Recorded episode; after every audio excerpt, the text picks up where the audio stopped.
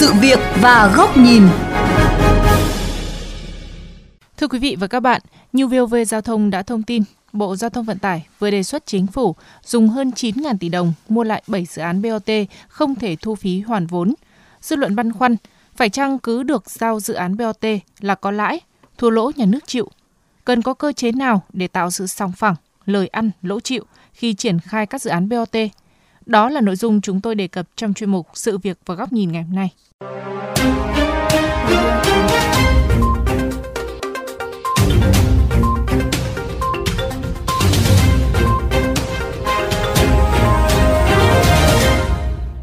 Thưa quý vị, là một trong 7 dự án thuộc danh mục được Bộ Giao thông Vận tải đề xuất chính phủ mua lại do không có khả năng hoàn vốn, dự án BOT Thái Nguyên chợ mới Bắc Cạn mắc kẹt ngay từ khi bắt đầu thu phí. Theo phương án tài chính ban đầu, dự án được đặt hai trạm thu phí trên cao tốc Thái Nguyên chợ mới và trên quốc lộ 3. Tuy vậy, sau khi hai dự án hoàn thành và bắt đầu thu phí, việc thu phí trên quốc lộ 3 không thể thực hiện được, trong khi tuyến này được tính toán chiếm gần 90% mức phí hoàn vốn của cả dự án. Ông Lâm Hoàng Linh, giám đốc công ty trách nhiệm hữu hạn Thái Nguyên chợ mới cho biết. Bởi vì khi chúng ta đặt cái phương án tài chính là chúng ta thu hai trạm mà chủ đạo là trạm ở bên quốc lộ ba là lưu lượng xe rất lớn. Nhưng khi đưa vào hoạt động thì bộ chỉ mới cho thu cái trạm bên cái tuyến mới này nó chỉ đạt khoảng 10 đến 12 phần trăm cái phương án tài chính. Thì hiện nay chúng tôi cũng đề xuất nhà nước mua lại.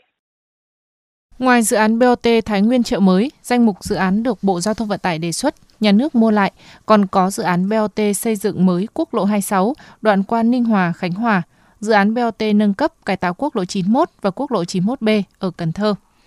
Dù không thuộc danh mục 7 dự án được Bộ Giao thông Vận tải đề xuất mua lại, song dự án BOT 38 đi qua địa phận Hải Dương, Bắc Ninh cũng bị ngân hàng chuyển sang nhóm nợ xấu khi phương án tài chính ban đầu không đạt được. Ông Lưu Quang Lãm, Chủ tịch Hội đồng Quản trị Công ty Cổ phần BOT 38 cho biết, Nguyên nhân là do Bắc Ninh phát triển nhiều đường nhánh đấu nối với quốc lộ 38, khiến rất nhiều xe đi vào tỉnh lộ 276 qua đoạn đê sông Đuống thuộc địa phận hai thôn Chi Trung, Chi Hồ, huyện Tiên Du, Bắc Ninh để né chạm. Khi xe bắt buộc phải qua trạm thì nó không cho tránh qua các khu dân cư và không làm ảnh hưởng gây mất trật tự an toàn giao thông, không gây tai nạn. Thậm chí bây giờ kể cả đường D, D nó thuộc về an ninh quốc phòng nhưng các xe vẫn cứ trốn ở đấy mà không có một cơ quan chức năng nào can thiệp. Tôi cho đây là vấn đề cực kỳ là bất cập. Tiến sĩ Trần Trùng, Chủ tịch Hiệp hội các nhà đầu tư công trình giao thông đường bộ Việt Nam cho rằng đây là động thái cần thiết của Bộ Giao thông Vận tải để cứu vớt những doanh nghiệp đầu tư hạ tầng đường bộ có nguy cơ phá sản. Mặc dù vậy, việc nhà nước phải bỏ tiền ra để mua lại các trạm thu phí cũng là bài học về đầu tư theo hình thức đối tác công tư. Rõ ràng là họ thất bại thì một bên là nhà nước, một bên là nhà đầu tư thì hai bên phải cùng có trách nhiệm. Đây là bài học và các nhà đầu tư theo phương thức đối tác công tư phải tính toán rất là kỹ trong khi làm phương án tài chính phải có những cam kết rất chặt chẽ với cơ quan nhà nước và thẩm quyền.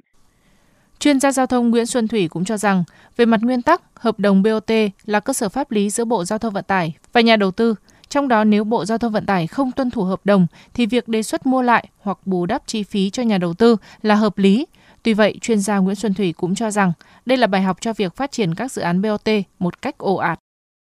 Ký cho người ta rồi thì người ta kêu là đúng. Cái gì nó phải theo hợp đồng chứ nó là pháp lý mà. Chuyện này là bộ giao thông có chịu trách nhiệm trước cái nhà đầu tư về vấn đề vốn về vấn đề đầu tư. Phải đứng ra chịu trách nhiệm về cái này thôi chứ không thì bộ giao thông phải trả tiền cho bên đầu tư chứ biết làm sao được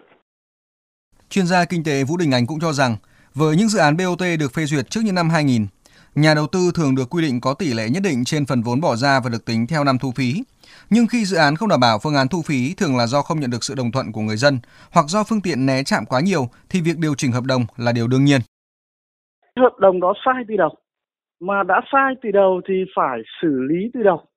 Và nếu như điều chỉnh phương án tài chính mà cái nhà đầu tư đó không thể hoàn vốn được thì rõ ràng sẽ phải thỏa thuận của cả hai bên. Và trong những phương pháp xử lý đó thì hoàn toàn có thể có cái phương án là nhà nước đứng ra để trả lại cái phần mà nhà đầu tư đã đầu tư vào đó.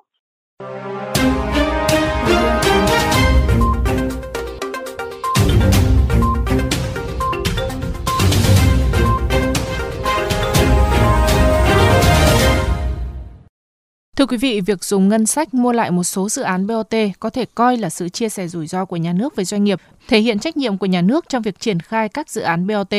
Tuy vậy điều này có thể sẽ trở thành tiền lệ nếu không sớm áp dụng các cơ chế chia sẻ rủi ro trong đó nhà đầu tư phải chịu trách nhiệm trước các khoản đầu tư của mình theo kiểu lời ăn lỗ chịu. Mời quý vị và các bạn đến với góc nhìn này của VOV Giao thông có bài bình luận với nhan đề Không thể mãi chờ ngân sách giải cứu. Nhìn vào danh sách 7 trạm BOT được Bộ Giao thông Vận tải đề xuất dùng ngân sách mua lại sẽ thấy có những dự án cơ quan nhà nước có thẩm quyền đã vi phạm hợp đồng BOT và gây thiệt hại cho doanh nghiệp. Cụ thể, có trạm đã đi vào vận hành nhưng thường xuyên bị người dân phản đối, xảy ra tình trạng mất an ninh trật tự, khiến doanh nghiệp không thể thực hiện được việc thu phí. Khi xung đột xảy ra giữa người dân và doanh nghiệp, bản thân nhà nước chưa có được những giải pháp xử lý để hài hòa lợi ích giữa người dân, doanh nghiệp, dẫn đến trạm phải dừng hoạt động, gây thiệt hại cho doanh nghiệp.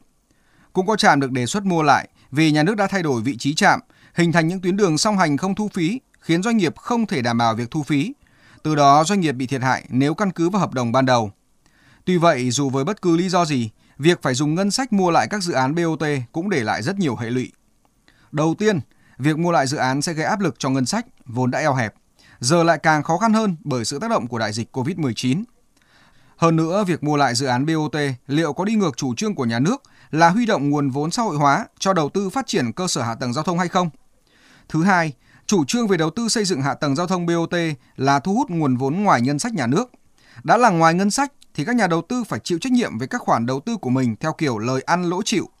Tuy vậy, dù về danh nghĩa là huy động nguồn vốn xã hội hóa, nhưng thực tế trên 85% vốn của các dự án BOT vốn vay của ngân hàng. Do đó, việc dùng ngân sách nhà nước mua lại các dự án BOT không có khả năng hoàn vốn cũng chính là dùng tiền thuế của người dân để mua lại. Đây là việc làm chưa có tiền lệ. Nếu áp dụng cách này, có thể tạo ra tiền lệ cho các dự án khác.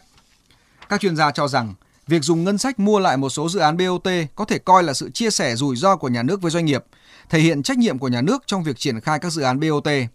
Tuy nhiên, trong trường hợp bắt buộc phải dùng ngân sách mua lại thì cần thẩm định, tính toán kỹ, không thể sử dụng giá do Bộ Giao thông Vận tải và nhà đầu tư đưa ra vì giá này chưa hẳn đúng. Do vậy khi tính lại giá, phần thiệt hại nhà đầu tư cũng phải chịu vì đó là rủi ro trong đầu tư, còn thiệt hại trong ngân sách thì phải xử lý trách nhiệm của các tổ chức cá nhân liên quan. Luật đầu tư theo phương thức đối tác công tư có hiệu lực từ đầu năm 2021 có quy định cơ chế chia sẻ lợi nhuận tăng hơn so với thực tế và chia sẻ rủi ro khi doanh thu đạt thấp hơn 75% mức doanh thu trong hợp đồng đã là một biện pháp để nhà đầu tư cũng phải chịu trách nhiệm khi xảy ra rủi ro trong hợp đồng BOT. Song nhiều ý kiến cho rằng sẽ hợp lý hơn nếu áp dụng biện pháp đấu thầu. Khi đó nhà nước sẽ đảm bảo mặt bằng sạch, đảm bảo điều kiện về thu phí, còn nhà đầu tư phải tính toán cẩn thận, phải chịu trách nhiệm trước các khoản đầu tư của mình, lời ăn, lỗ chịu. Khi thông tin dự án đấu thầu được minh bạch với người dân nơi đặt dự án, với doanh nghiệp và tài xế, những người sử dụng dịch vụ, tình trạng người dân phản đối trạm thu phí sẽ được giảm thiểu. Đó đã là yếu tố đảm bảo cho việc thu phí thay vì nhà nước phải xuất hiện như vai trò giải cứu.